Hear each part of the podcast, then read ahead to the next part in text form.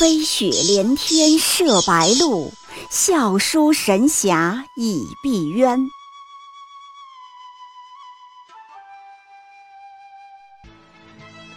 如果说古龙的小说像冰水，越喝越觉得心寒，写透了人情凉薄，那么金庸的小说就像烈酒，起初苦涩艰深，入口醇厚，回味无穷。喜马拉雅主播小昭在海边将陪您一起每天十分钟细细品读金庸，欢迎您的关注与订阅。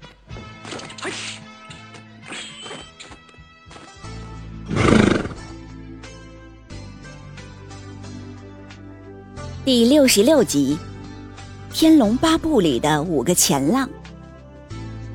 金庸写的《天龙八部》其实有五个主人公，三个是正牌的，就是乔峰、段誉、虚竹；两个杂牌的，就是慕容复、尤坦之。这五个青年人呀，都有爹，这五个爹个个都浪，而且是滔天巨浪。堪称江湖五大前浪。金庸把这五个人安排的真是好，让他们各自从不同的侧面浪出了江湖里整整一辈人的时代风采，把那一代人的毛病展现无疑，堪称是大型集体前浪秀。我们来说说第一个爹，慕容博，他的致命毛病在什么上呢？权力，他疯狂迷恋权力，代表了那一代人对权的极度狂热和痴迷。天好地好，不如有点权好。念念不忘祖宗曾经阔过，揣着玉玺到处跑。其实大燕王国好几百年了，哪里还有什么玉玺？那就是个石头，早该去潘家园了。可他还当宝贝揣着，日夜藏在胸口深深的护心毛里，紧贴着一代代人的汗水和体液形成的层层包浆。深夜闻上一口，那都是权力的味道啊！慕容家的孩子都像是一代又一代复制的僵尸。慕容复二十七八岁，哪里像个青年人了？活像是三十年前的他爹，像是上一辈的复制品，小小年纪就打着官腔，哼哼哈哈，颐指气使，随时准备登大宝接班的模样。所以说，慕容家根本就没有年轻人，只有三十年一个轮回的复制品。我们再来说说第二个爹，萧远山，他迷恋什么呢？斗争，他靠仇恨活着，与天斗，与人斗，没有斗争，他的生命就无法继续。平胸而论，有的敌人确实可以斗，比如带头大哥；有的敌人却完全是他自个儿脑补出来的，比如乔三槐，人家好好收养你儿子，没坑过你，没害过你，却也成了你脑补的敌人了，被你活活斗死。萧远山这朵前浪啊，代表了一代人对斗争的狂热。在他们眼里，世上只有两种人：现在的敌人和潜在的敌人。有敌人就斗敌人，没有敌人就创造敌人，然后再去斗敌人。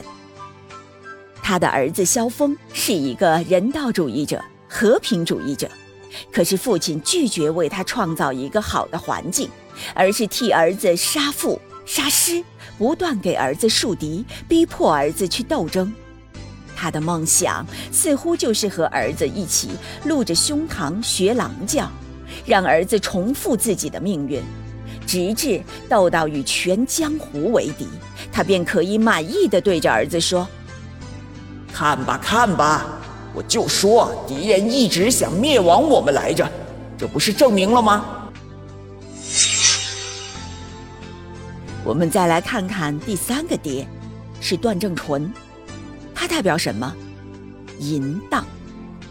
几乎没有任何证据证明他操心公事，他的时间都忙于搞女人，然后就是处理各种争风吃醋、打架。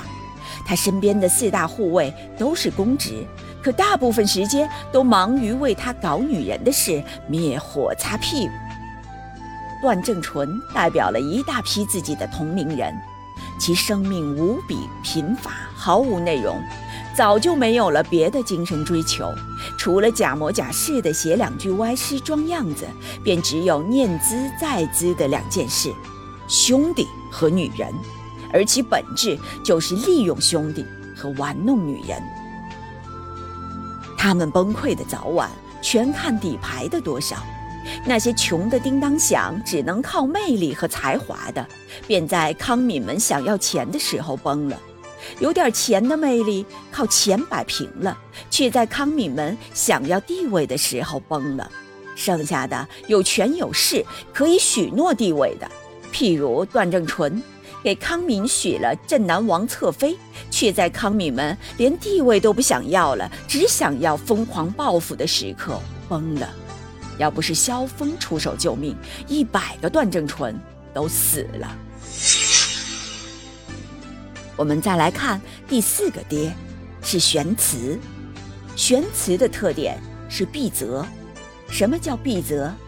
打死不面对过往的责任，不肯承认错误。他是雁门关事件的带头大哥，因为年轻冲动杀了乔峰无辜的娘，这是重大恶行，他却死不承认。后来几十年里，他人生顺风顺水，却对这一过往一味回避，拒绝悔过，好像从没发生过一样。乔峰到处寻找带头大哥，已经搞成了轰动江湖的连环大血案。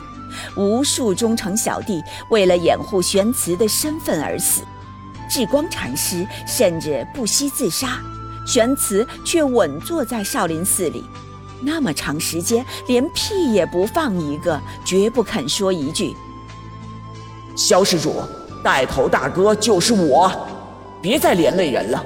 当年雁门关是我做错了，我承担责任，后人不能再犯我这样的错误了，绝不肯。”弄得金庸老爷子呀，在新修版里怎么洗都洗不清。玄慈这个前浪，正是这一波人习惯性爱遗忘、爱推诿避责的代表。他们没有面对错误的基因，要他们好好的去面对错误，简直比杀了他们还难。只要能避责，他们不惜找尽世上一切借口，直到最后被人当众在少林寺揭破了，无法挽回了，才咳嗽一声：“阿弥陀佛，虚竹，你过来。”然后被迫挨板子以谢天下。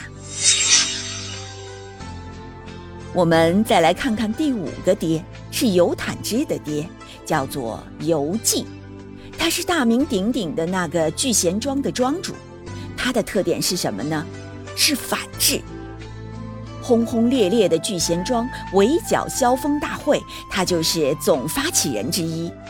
他带着一干热血无脑的江湖人士围剿一个无辜之人，为了一个胡汉恩仇的空头概念，打得昏天黑地。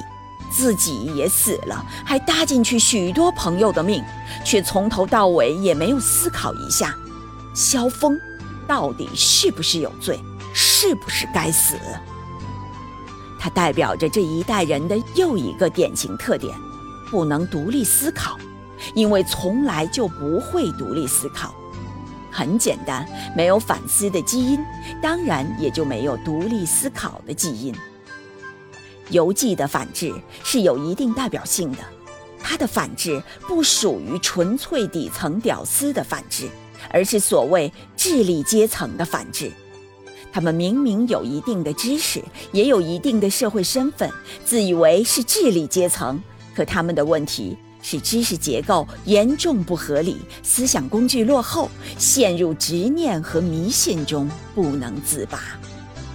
就好像明明是一个文字工作者，偏偏科学素养不足，非要打通任督二脉；又或者明明是一名教师，却毫无基本的营养和健康知识，被人忽悠的辟谷到饿出幻觉，还以为是飘飘欲仙呢。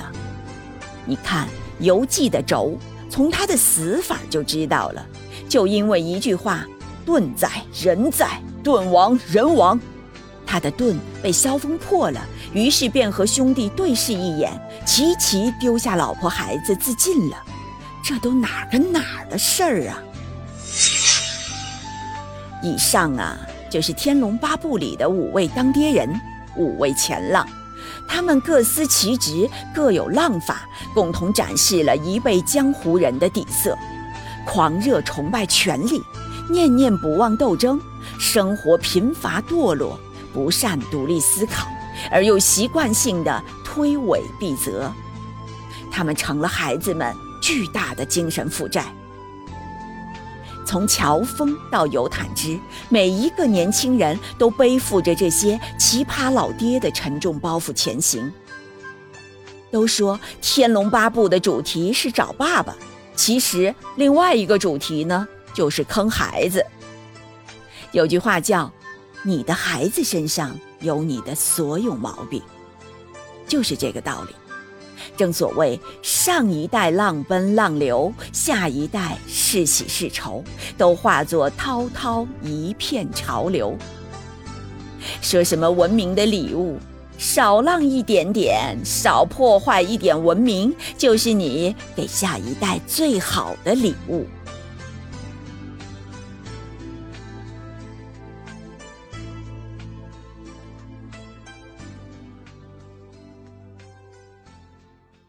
喜马拉雅主播小昭在海边将陪您一起每天十分钟细细品读金庸，欢迎您的关注与订阅，每晚八点更新一集，不见不散。